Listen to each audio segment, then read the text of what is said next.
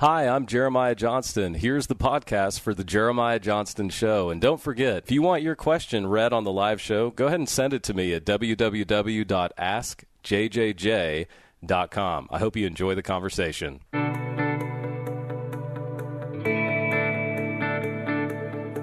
Hey, Dr. Johnston. Hello. Uh, Hello. uh, well, since you guys are Christian thinkers, Swing, I just want to leave that question. I wanted to get your input on that. Sure appreciate it. Thank you. God bless. That's my question. So thanks a bunch. Thank you. Welcome to the Jeremiah Johnston Show, combining cutting edge biblical scholarship with meaningful, thought provoking discussions and practical answers to your questions. It's time to own your faith and be a Christian thinker with our host, author, Bible scholar, apologist, and president of the Christian Thinker Society, Dr. Jeremiah Johnston. Welcome to the Jeremiah Johnston Show. This is part two of an exciting two week series within the universe of our Jeremiah Johnston Show radio program right here on Faith Radio Network. And don't worry if you didn't hear last week, you're not going to miss anything because uh, we're doing two parts. Um, this is the second Saturday where I'm doing. Ded- I've dedicated the entire broadcast to nothing but going through the questions that you've submitted to us at Christian Thinkers Society. And you can always submit questions, comments, feedback to us on this program. You can go to ChristianThinkers.com. You can go to AskJJJ.com. You can hit us up on social media Facebook, Instagram, Twitter. Of course, links to all of those handles are right there at ChristianThinkers.com. Um, but so many questions mounting up, and we just love getting through them uh, that I wanted to dedicate a second week in a row with my good friend Craig Evans, where we sit down and I want to just ask you to pull up a seat next to us as we discuss your unanswered questions. And they're random, but they're all interesting. Uh, but it is Thanksgiving week upcoming. Happy Thanksgiving. And I just want to share with you something from my heart from Luke chapter 17, verses 11 through 19. Now, on his way to Jerusalem, Jesus traveled along the border between Samaria and Galilee. And as he was going into a village, ten men who had leprosy met him. They stood at a distance and called out in a loud voice, Jesus, Master, have pity on us. When he saw them, he said, Go show yourself to the priest. And as they went, they were cleansed, they were healed. One of them, when he saw he was healed, came back praising God in a loud voice. He threw himself at Jesus' feet and thanked him, and he was a Samaritan. Jesus asked, Were not all ten cleansed? Where are the other nine? Has no one else returned to give praise to God except this foreigner? Then he said to him, Rise and go, your faith has made you well. You know, it's really fascinating to me. This is a great reminder about the centrality of Thanksgiving in our Christian life. And when you think about the fact that only one of the 10 lepers who were healed took time to go back and thank Jesus, wow, isn't that a convicting reminder to us?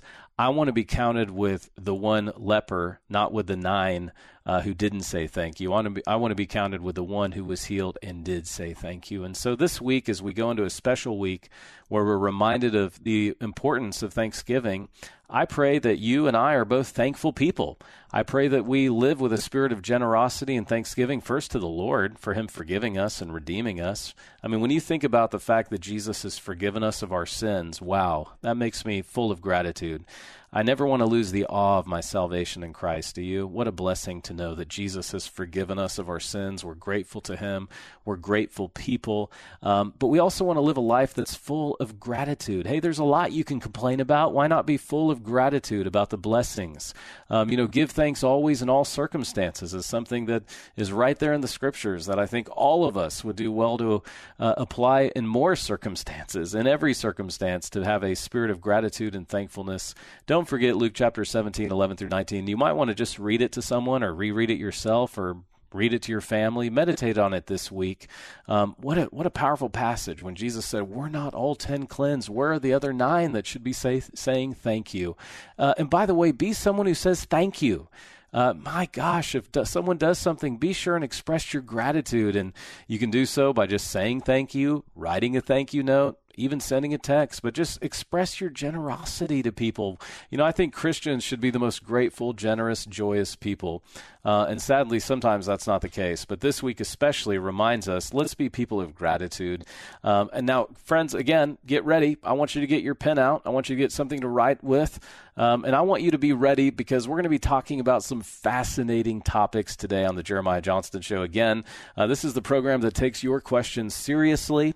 Um, we're grateful when people submit questions. It's an honor that so many of you would go out of your comfort zone and say, "Hey, you know, I've been paralyzed by this question, so I need you to I need you to cover it today." Uh, there's no way I could ever get to all the questions that are submitted to me, um, but I do love to do programs like today where we just go through them in rapid fire. So buckle up your seatbelt, get ready. This is going to be a fun program. I've got my good friend, my co-pilot Craig Evans, who's joining me today. So you've got two bib studs, as we call it, two Bible scholars, uh, people that specialize in biblical studies, and we're taking your questions seriously. We look forward to answering them, provided resources, insights, encouragement, practical practical application for your walk with Christ. That's why we're here today. We're here for you to encourage you in your walk with the Lord. Stay with us. We'll be back taking your questions right after this break.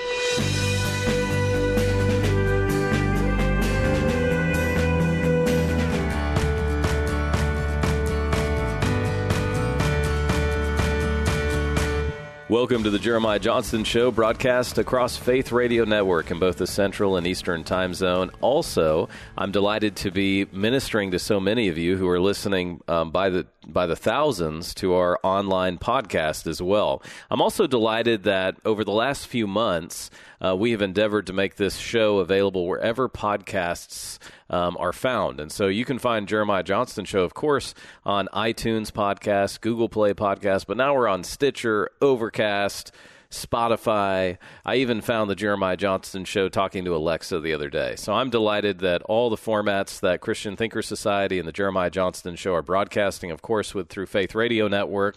I'm joined today uh, by a great friend of Christian Thinker Society, a great personal friend of mine, a colleague in arms, a bib, a bib stud. Uh, he's the finest historical Jesus scholar in the world. His name is Professor Craig Evans. Dr. Evans, it's great to have you for part two of our show on Bible difficulties. Hey, it's great to be back. Uh, Dr. Evans, we're going to jump right in. Um, for those of you that are joining us for the very first time, this is the show that takes your questions seriously. We take seriously being a Christian thinker. We think all truth is God's truth. We think that all truth traces back to God Himself because God is a God of truth. Um, and so many of you, uh, by the thousands, submit questions to us. And so our team at Christian Thinker Society, we aggregate these questions and then we do we create programs and content and discussion where I answer, my guest answers, and we have great discussion around your excellent questions. Um, Dr. Evans, we have quite a few questions around the messianic prophecies of Jesus. Um, can you, fir- and some people get a little bit you know, are we talking about clairvoyance here? What are we exactly saying? Can you A, define a messianic prophecy for the new Christians? And then can you discuss whether or not you think they're important? Are they important and why? Uh, and then we'll just take it from there. Oh, it's a great question. And uh, of course, it's a very important field of study. Scholars wrestle with it. We ransack, as it were, sift through the whole of uh, ancient scripture. And not just what's in the canon, by the way, not just what is in what we call the Old Testament or the Hebrew Bible. We also look at ancient texts for one reason or another, they're not in the Bible, and they too seem to foretell or forecast things about the future, involving someone called an anointed one. So let me get the get the context right. It's all about David. David was Israel's great king. Uh, Saul was the first king. He was a failure. David came along and just did amazing things. And people could see that God was with him. Things were happening, really good things. And under David and then his famous wise son Solomon, the kingdom of Israel became the biggest it ever was in its history. And there was this famous oracle where Nathan the prophet says to David, Look, you want to build God a house? That's great. He's going to build you a house. You're going to have a son. And then it becomes clear as he's talking to him, it isn't just a son who turns out to be Solomon He's talking about a son who seems to be way beyond that of being a mere mortal. And that shows up in the Psalms, it shows up in the prophets, Isaiah especially, other prophets as well. Uh, sometime in the future, all of Israel will be redeemed by this shepherd, this prince, as Ezekiel puts it. And so this lays the groundwork for what becomes known as messianism. Why? Because David was anointed and the verb for anoint in Hebrew is mashak. The adjective anointed one is Meshiach, and that's where we get Messiah. And so we talk about messianism, we're talking about ideas and hopes relating to a David like anointed person, and there are differences of, of, opinion. And so that's what was in the air, that's what was in the mix. There's diverse opinions about, well, this Messiah, what's he going to be like? Just another David, or is he going to be supernatural? And so Jesus came into that world with different opinions. That's why he asked his disciples, What are people saying about me? Well, some think this, some think that. What do you think about me? And so there was this messianic hope, but it wasn't necessarily well defined. Interesting. And so, uh, keeping on this theme, it, it really it finds um, it comes to great expectation in the prophecies through David. Jesus obviously calls himself Son of Man, and there are other passages in the Old Testament that he messianizes. And can we just go through a few that have been emailed in, uh, like Deuteronomy eighteen fifteen? The Lord will raise up for you a prophet like me among yourself from your own kinsmen. I will raise up a prophet like you. I will put words in his mouth and he will tell them everything. And then we see that this holds weight in places like John 16 or even Acts 3 when Peter said that Jesus was the fulfillment of this specific promise. Can you talk about, and I know I'm throwing several questions that have been emailed, but how do these messianic prophecies function with the New Testament writers? And why are they important to us today as modern day believers? Well, Moses promises the people of Israel, because you can imagine how they're thinking. Moses has been our leader for like 40 years, and uh, he's going to die. What's going to happen then? Who will be his successor? And so it's kind of like Nathan's prophecy that I just mentioned a moment ago. And so, you know, he assures everybody, well, don't worry, God will raise up a prophet like me. Well, there are two levels here. There will be somebody who will succeed Moses in the near future, but there's going to be somebody super special. And so you often have these two levels, these two tiers. You've got the old level, the original historical level, but then there's the anticipation of, wait a minute, I think we're actually talking about something else. Some wonder, well, if we're talking about a guy like David, an anointed one, anointed of the Lord, who will be like David, why are we talking about a prophet? Well, what people don't realize is that David was a prophet also. And so prophet and king come together. And then you see, like in Psalm 110, the king, in a sense, is also a priest, a priest mm. like Melchizedek, who not only was a priest in Genesis 14, but also a king, a king of Salem, which we think was ancient Jerusalem. And so you get this then trilogy or this tripartite reality. You've got king, prophet, priest coming together. And the followers of Jesus realized, hey, I think all three of these things are coming together in Jesus. He announces that people are clean, which is a priestly function. He's the king. He's the shepherd. He makes prophetic statements. He's all these things. He's, he's many of these components of messianism. They all start coming together. And by the way, I, as we said uh, last week in the program, a few weeks ago I was in Jerusalem, and something that hasn't even been reported yet, because I was with Eli Shukron, we went beneath. Uh, right down to ground level in the old city of Jerusalem, well, where Eilat Mazar and others are excavating what could well be the original palace of David. And we went right down to the bedrock. Uh, Eli has the keys, unlocked uh, the chain, the gate. In we went. And th- I, I, I, probably don't want to describe it in too much detail because it hasn't even been published yet, but we found evidence of uh, ancient worship. And here's the point the pottery, and I can announce this the pottery's been dated to the 18th century BC. Now, if you know your biblical chronology, you realize, whoa, wait a minute. David doesn't capture the city of Jerusalem until the 10th century mm-hmm. BC, the 900s BC. Now just go back 900 years earlier, and somebody was there worshiping God. So we, there's the possibility we're actually getting back close to the time of Melchizedek himself. Wow.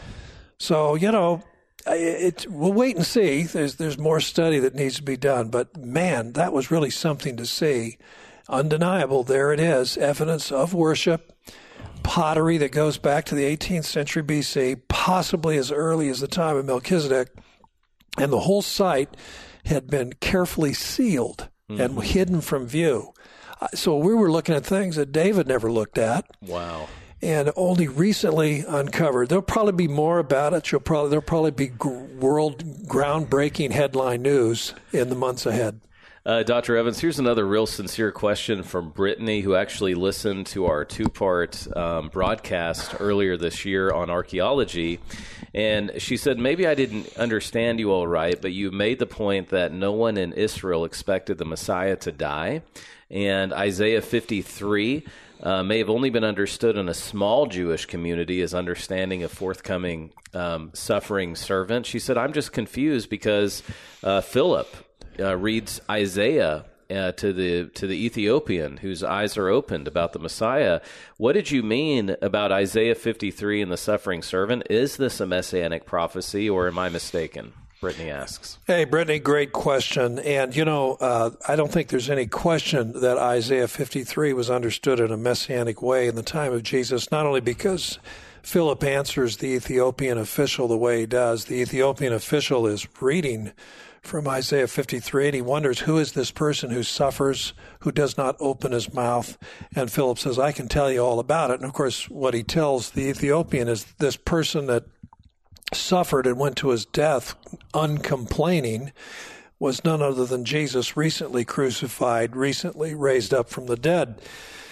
So, how was that understood? Wow, that's a very interesting question. Um, there's pushback. Jewish interpreters don't want to see it as applied to Jesus. Mm. There's controversy. Uh, I suspect some did think that the Messiah might suffer, but it was not the popular view. It would not be the majority view. I say that because we actually have texts that indicate that. The Messiah is expected to be victorious. The Dead Sea Scrolls. I mean, there's actual fragment, probably related to the famous War Scroll, the fragment from Cave 4, number 285, that envisions envisions the Messiah defeating the Romans in battle and personally killing the Roman emperor called the King of the Kittim, the King of the Western peoples. So I suspect that's probably the popular view. And that's why you'll hear people say, well, you know, there, it wasn't expected that the Messiah would die. It's a bit of an argument from silence. Hmm. There may have been some, based on Isaiah 53, who thought, you know what, the Messiah might in fact suffer. In the uh, Aramaic paraphrase of Isaiah 53. It's called the Targum. It's kind of the living Bible of the Jewish synagogue. It's identified, the suffering servant is clearly identified as the Messiah in this Jewish Aramaic version. However, he doesn't suffer and die. He makes the bad guys suffer and die. His grave is not assigned with the wicked. He assigns the wicked to their graves. It's an amazing rewriting wow. of the text. It tells me that there's a recognition that the suffering servant is a messianic figure, but there's a reluctance to have him suffer. So this gives you an idea of some of the push and shove going on. After all, Jesus' disciples were not eager for Jesus to suffer. They accepted his uh, identification as the human being, the Son of Man, who receives kingdom, power, and authority from God. That's that's Daniel seven but they were very uneasy with Jesus talking about pouring out his life and, you know, not here to be served, but to serve others and give his life as a ransom. Uh, Peter didn't accept that. He actually rebukes Jesus for saying that. I personally believe that's why Judas Iscariot quit and became the betrayer. Uh, he probably felt betrayed himself by Jesus, who had given up and was going to be a martyr. And so I think what that teaches us is that not all all Jews who expected a Messiah were necessarily expecting the same thing. Mm. Friends, we've got to step away. This is the Jeremiah Johnston Show. You're listening to Craig Evans and I discuss your unanswered questions. We'll be back in 90 seconds. Don't change that channel.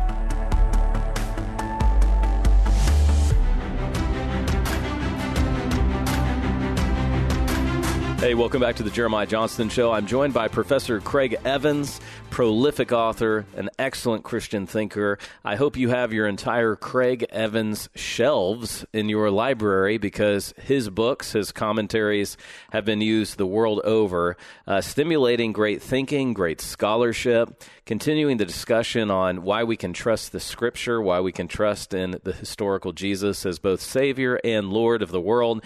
And we're taking your questions. Dr. Evans has been one of the most frequently downloaded guests that we've ever had in the history of the Jeremiah Johnston Show. So, Dr. Evans, we're honored to have you joining us again for this two part series on Bible questions, Bible difficulties. Um, here's another question. Uh, this is actually coming from Brian. Along, we've we've we, again, friends, we have we have. Uh, archived all of these questions into similar veins. And Brian's asking should we use, can we use, and should we use the messianic prophecies in our apologetics? Oh, absolutely. I think so. Uh, one of my favorite stories comes from a uh, Mike Brown. Uh, Mike Brown is a Jewish believer in Jesus. Uh, often works with chosen people. He's a scholar in his own right, has a PhD, has published numerous books, and he tells a story that's just great where he's talking to a person not much different from himself at one time in his life, a Jewish agnostic who says, Well, I, you know, I just really don't think that Jesus fulfills the messianic prophecies of the Old Testament. Mike said, Well, have you ever read Isaiah 53? And he said, No, I haven't. Well, here it is. Why don't you read it? So the skeptic reads Isaiah 53 and he goes, Oh, who do you think you're kidding? He said, This, uh, some Christian wrote this. Wow. And and and Doctor No, he said, "I'm sorry, that that's pre-Christian. That's what Isaiah wrote a long time ago." And he says, "No, I don't believe it. You, will have to prove it to me." then he told him about the great Isaiah scroll from Qumran that dates to about somewhere between 100 and 200 BC, and that person was simply astounded Do you mean that somebody before Jesus ever lived, before he became a public person, before he suffered and died, are you kidding me that this, this oracle about the suffering servant who suffers for Israel, and by his wounds and stripes and so on, people are then healed, that that text actually existed before Jesus' birth, before Christianity came along. And of course it did. It existed for hundreds of years hmm. before Christianity. And of course that resulted in the person then exploring the Christian faith and becoming a believer. And, I, and I've heard this many times. Isaiah 53 is huge, especially in the Jewish world, where it takes the Hebrew scriptures and the Hebrew prophets very seriously. So folks, Isaiah 53 is not a Christian text. It wasn't written by Jesus disciples or written by the Pope. It's a real Jewish, authentic Jewish Isaiah text that's hundreds of years BC. So if you want to find a, a, a, messianic prophecy that will raise the hair on the back of your neck, read it, and you'll think, wait a minute, I'm reading a poetic statement about Jesus and his suffering. Dr. Evans, I need you to comment on something because I receive so many questions about modern day prophets. I need you to take the next few minutes to share what you've shared in several of our university courses. What was the Old Testament prophet? What was the Old Testament prophet's role? So that's question one. Can you explain who was the prophet in the Old Testament and what did they do? And then, secondly, how do we respond to the modern day prophets who claim that they know when things are going to happen? It's almost like a psychic clairvoyance. They know who's going to be the next president, don't you know? and because of their efforts, they can influence these things. Um, I get uncomfortable with that, and I want you to educate us about prophets, both modern. But who? What was the function of the prophet? Let's start there in the Old Testament. Well, the the prophet would declare the will of God. That's basically what the prophet would do. The prophet uh, sometimes this is kind of helpful uh, as, as, a way of getting this straight. The prophet didn't so much uh, foretell as forthtell. Speak forth the, the mind and the will of God. And so the people are clamoring for whatever seems politically correct or desirable at the moment. And God would raise up a prophet and, and they'd say, uh, you know, this is the word of the Lord and then speak the word of the Lord to that. Speak truth to power, speak truth to confusion, speak truth to sin, whatever it was. That's what the prophet would do. And we get used to the idea of prophets making predictions all the time. I've not tried to do the math, but I suspect if you were to go through all of the prophets of the Old Testament and tally it up, look at each oracle, oracle by oracle, you'd find out probably 80%, maybe even a higher percentage of that has nothing to do with the future. It has to do with the present. It's reminding them of what God has done in the past and how that applies to right now, mm. the present. And so you have prophets who will confront the Israelite kings and rebuke them. David himself is severely rebuked by Nathan the mm. prophet in 2 Samuel 12 in, in his affair with Bathsheba. And uh, Ahab is, is confronted by, by Elijah the prophet. And so these prophets confront power, they could confront the, uh, the high priest confront the wealthy, the elite, confront uh, the king, confront the general people, and uh, and say this is the will of God, and convict them for sin, for rebellion, for immorality, for oppression, injustice, you name it. That's what prophets usually do. However, oftentimes when they're charging the people, either comforting them because they've gone through a catastrophe or uh, scolding them or rebuking them because of their sin, apostasy, idolatry, or whatever, there often will be then a futuristic oracle where they'll say, if, if you don't stop doing this, this is going to happen. Or no matter how bad it looks now, someday in the future, God will do this. And so the messianic prophecies that we talk about often come come to expression in that setting. But we need to make it clear that most prophecy in the Old Testament is applying God's will, applying God's mm. word to circumstances, things that are actually happening at the time. Now, what about the modern prophets and their predictions, these modern futurists? I tell you, one of my pet peeves are, are Christian prophets who, who claim they know when the second coming is going yeah, to occur. Setters. Or they speak of the end of the world. I don't know where they're getting this end of the world idea, but whatever. And, and they'll have a calculation. We all think of, you know, family radio in 2011. That was very embarrassing. You know, May 20th or 21st, mm-hmm. 2011, that Jesus was going to return and rapture the church or maybe maybe it was October. You know, they had a fallback position. and uh, you know, and the elderly man Harold uh, Camping, I think, if I remember his name correctly. Uh, you know, and he was making this uh, prediction, and it was embarrassing. I got calls from radio hosts wanted to interview me. Professor Evans, what do you think about this? Does the Bible really say that? And I'd have to say, no, the Bible does not and uh, and this this uh, Harold fellow, he had a computation that was arcane. It was on his um, uh, on his web page. I actually looked at it. It was a weird math formula that supposedly would come out to May of 2011. It didn't make any sense to me. It was not based on proper scholarship, biblical interpretation. He didn't understand Old Testament scripture at all, and here he's making this embarrassingly inaccurate uh, prediction. And of course, it shames the church. It makes us all look like uh, morons when this kind of thing happens. I deplore it because Jesus himself said, No one knows the day nor the hour. Hmm. Well, he did, apparently. He, it was, you know, May 21st, 2011. I mean, what part of no man knows the day nor the hour? What part of not even the, the angels of heaven know? Do people don't get. Mm. And uh, of course, it came and went. It didn't happen. And I'll always remember this humorous political cartoon in the in the uh, provincial newspaper. We lived in Nova Scotia at the time. It was a very witty cartoon. It showed a man hanging his head in dejection and another man putting his arm over his shoulder.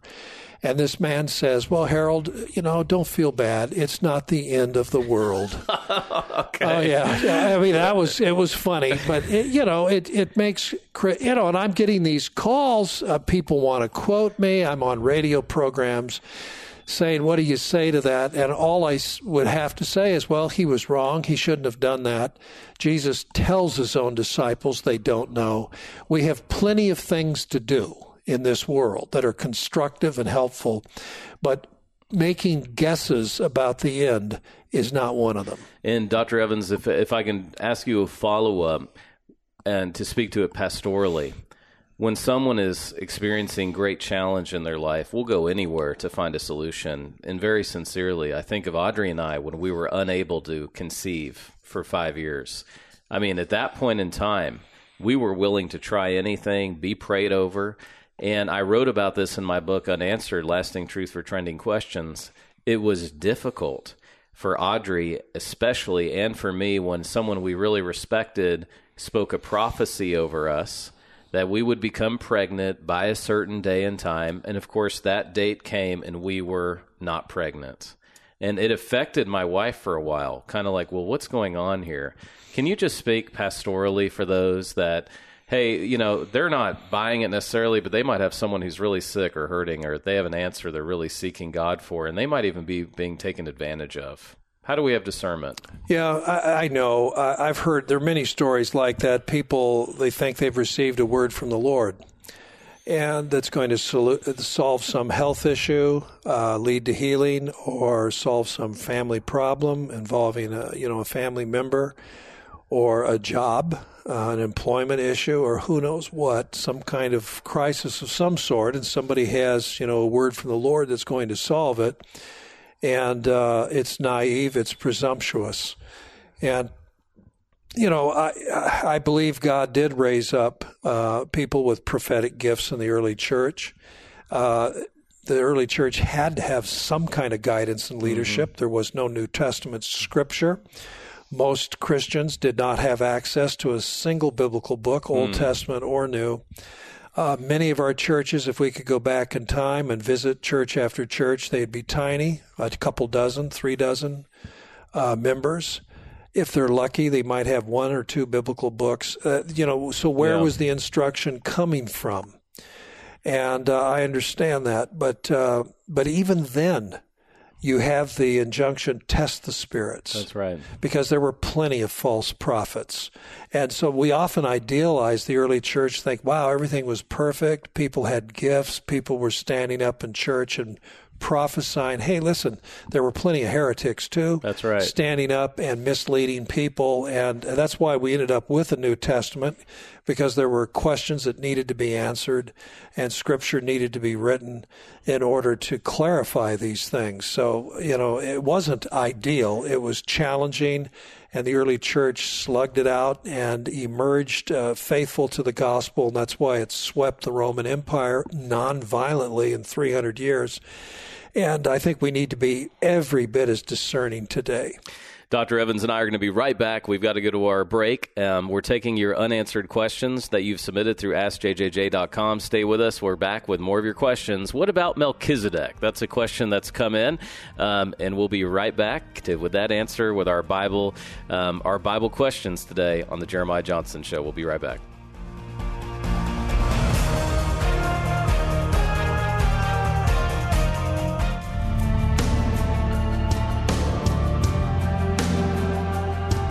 Hey, welcome back to part two in a two part series with my friend and colleague, Professor Craig Evans. I want to encourage you to go to his website. It's www.craigaevans.com. And from there, you're going to see links to his social media Follow him on Twitter, like his Facebook page where they're constantly posting videos, helpful articles.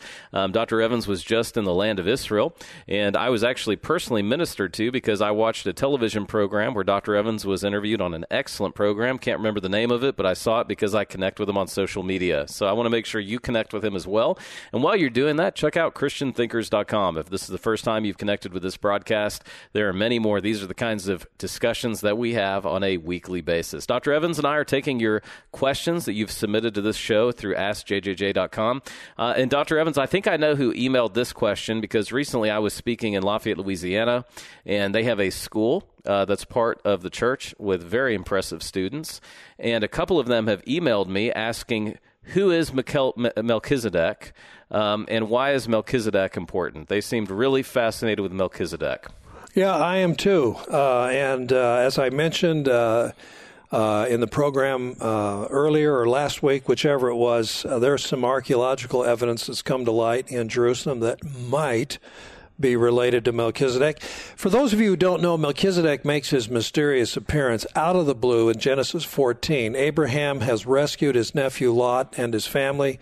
They'd been taken captive, these little tribal chieftains that had a fight uh, in the valley where the uh, cities of Sodom and Gomorrah are located in the Jordan Valley carried off as captives. Abraham gathers up about 300 men, pursues them, overtakes them, defeats them, and rescues Lot and other people taken captive. And he's bringing them back. And he passes by a place called Salem. We think it could be Jerusalem. And a mysterious figure called Melchizedek. Melchizedek. It literally means, My king is righteous. Hmm. So this guy whose name is My King is Righteous comes out and he meets Abraham. And he's bringing with him bread and wine, which of course immediately think, my goodness, it sounds like the Lord's Supper or the Eucharist or something. And then he says, Blessed be the God Most High, the God of Abram. I was like, where's he getting this? And he's described as a king and as a priest of God Most High. Well, the whole thing is startling. We don't know who he is, no genealogy is given. His ethnicity is not identified. We don't know anything about him. And um, uh, how does he, you know, he's described as, as a priest of God Most High. Is, is he a monotheist? Is that being, you know, it's a real interesting question there because the other Canaanites at this time, they're all polytheists. Abraham is the outlier. He comes in, he's left Ur of the Chaldees up in the northeast, the land of the two great rivers. He has traveled eastward, then southward. He has passed through the land of Canaan. He's trying to get himself established in what is today Israel. And now he has this experience, and there's a fellow believer in one God who meets him out of the blue. And the author of the book of Hebrews in the New Testament goes wild with this and says that's the kind of priest that Jesus is. Jesus is a priest according to this priestly order, not the order of Aaron, uh, one of the Levites. So, anyway, we can speculate and speculate, but the archaeological discovery at Jerusalem suggests that somebody was worshiping God in what is today the old city, just south of the Temple Mount. And we have actual archaeological evidence of this, including pottery that dates to the 18th century BC. And that's getting us time wise in the ballpark with Melchizedek. It's fascinating. You're hearing it here for the first time on the Jeremiah Johnston show, thanks to Professor Craig Evans. And just a little bit more, Doc, because we, we see Hebrews 5 6, as you just mentioned, 620, 717 apply to Christ the words from Psalm 1, 110.4. Exegetically, why is Mel- Melchizedek so important to the author of Hebrews, and why should it be important to us today as believers? Uh, Melchizedek is hugely important. If all we had was Genesis 14, that would be a lot. Then we have Psalm 110, where God says to the Davidic descendant that, you know, sit at my right hand and I'm going to make you a priest forever after the order of Melchizedek. So that just, wow. So we have two very important Old Testament passages Genesis 14, Psalm 110. And then we jump from there into the book of Hebrews, and somebody's making a lot of hay out of Melchizedek to show what kind of Messiah Jesus is. But that's not all.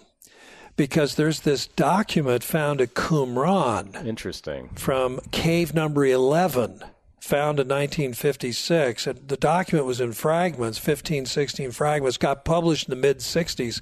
And what does it talk about? It talks about some guy called Melchizedek, and he seems to be God.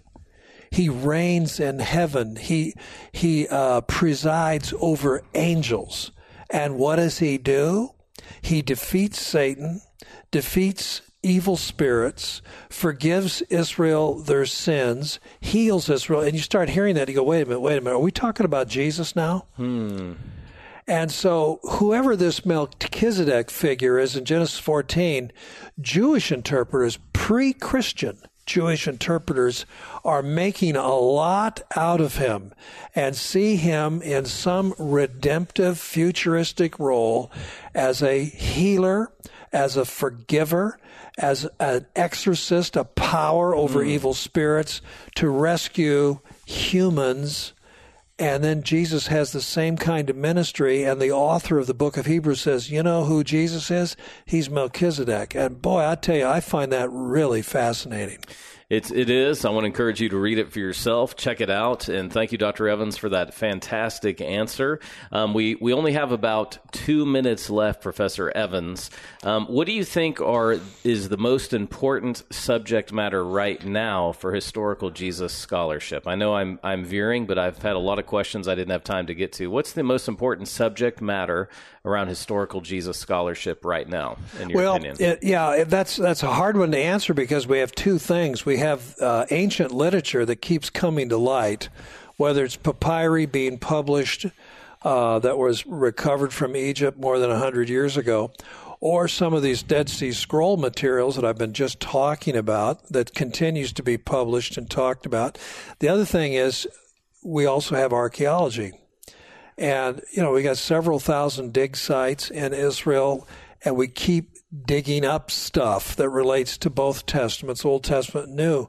So I'm hard pressed to answer that question. It seems like it's both of these things. In other words, it's fresh, new, raw material that not only supports what the Gospels say about Jesus, but clarifies what the Gospels say about Jesus. So I think the, the takeaway is, is we realize, huh, uh, what the Gospels say about Jesus uh, makes a lot of sense, and and, it, and I think it hits the nail right on the head.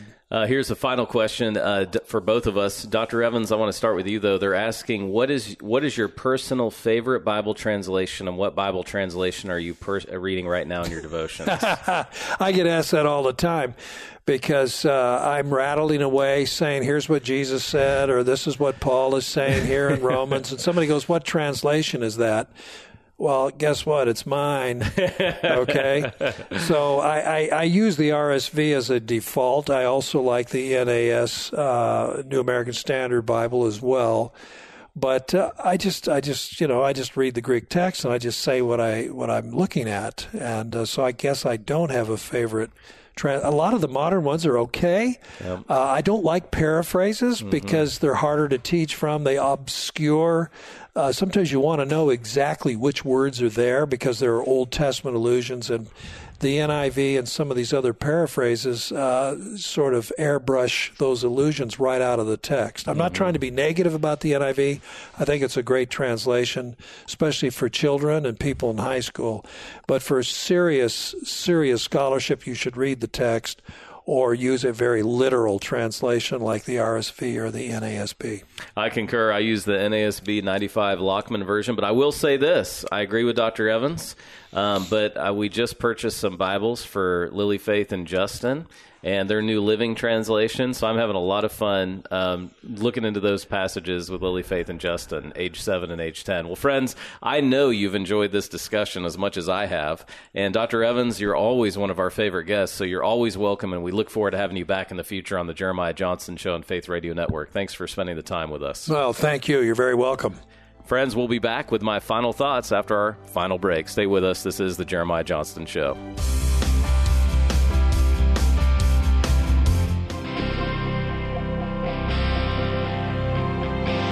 Back to the Jeremiah Johnston Show. I want to leave you with some more important thoughts as we go into this wonderful week of Thanksgiving. By the way, it's American Thanksgiving, so I know for our worldwide audience living, listening across the UK or Canada, uh, just bear with us if you would, and just hey, be encouraged by the fact that we're focusing on gratitude. Um, you know, Paul, Saint Paul, has been called the apostle of Thanksgiving. Did you know that? He was a man who was defined by gratitude. I mentioned this passage at the top of the hour, um, 1 Thessalonians 5.18. Paul said, In everything give thanks for this is the will of God in Christ Jesus concerning you. And oh my gosh, isn't that one of those verses where you just kind of wish, ah, I wish that wasn't in there. I wish that wasn't in the text, uh, but it, yet it's there, friends. You can look it up yourself. First Thessalonians five eighteen. I think it's interesting. Paul taught that we're to give thanks for all things. Ephesians five twenty giving thanks always for all things unto God and the Father in the name of our Lord Jesus Christ. Now, why do I think Paul said to give thanks for all things?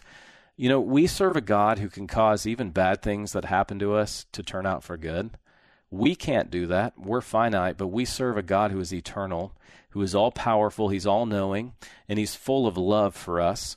So that's why I think Paul could say, Hey, thank God for everything in your life because God can turn it for good, even the terrible bad things. Um, that's God's into the restoring business. Did you know that? He renews and he restores us. Paul also taught that not being thankful, by the way, you might find this interesting, was like the first step down to apostasy. Think of Romans 121 because that when they knew God they glorified him not as God neither were they thankful but became vain, and their imaginations and their foolish hearts were darkened. You know, I, I really challenge Christians to never lose that sense of awe and wonder at your salvation. Jesus has forgiven us, He's loved us with an undying love. He took on flesh for you and me. Let us never stop being thankful people. Um, I think of Cicero or Cicero, depending on how you do your Latin. Um, he said that gratitude is not only the greatest of virtues, but the parent of all other virtues. And so, being grateful, I think, stimulates other great spiritual gifts and spiritual practices in our life, like Philippians 4 6, not to worry about anything. James 1:17 Every good and perfect gift comes from God. Luke 17, 17, what I said at the top of the hour. 2 Samuel 6.14, David danced before the God. He literally, the force of the text, David was whirling around in praise to God. Um, 1 Samuel uh, uh, 2, verse 10, I think of that wonderful prayer of Hannah.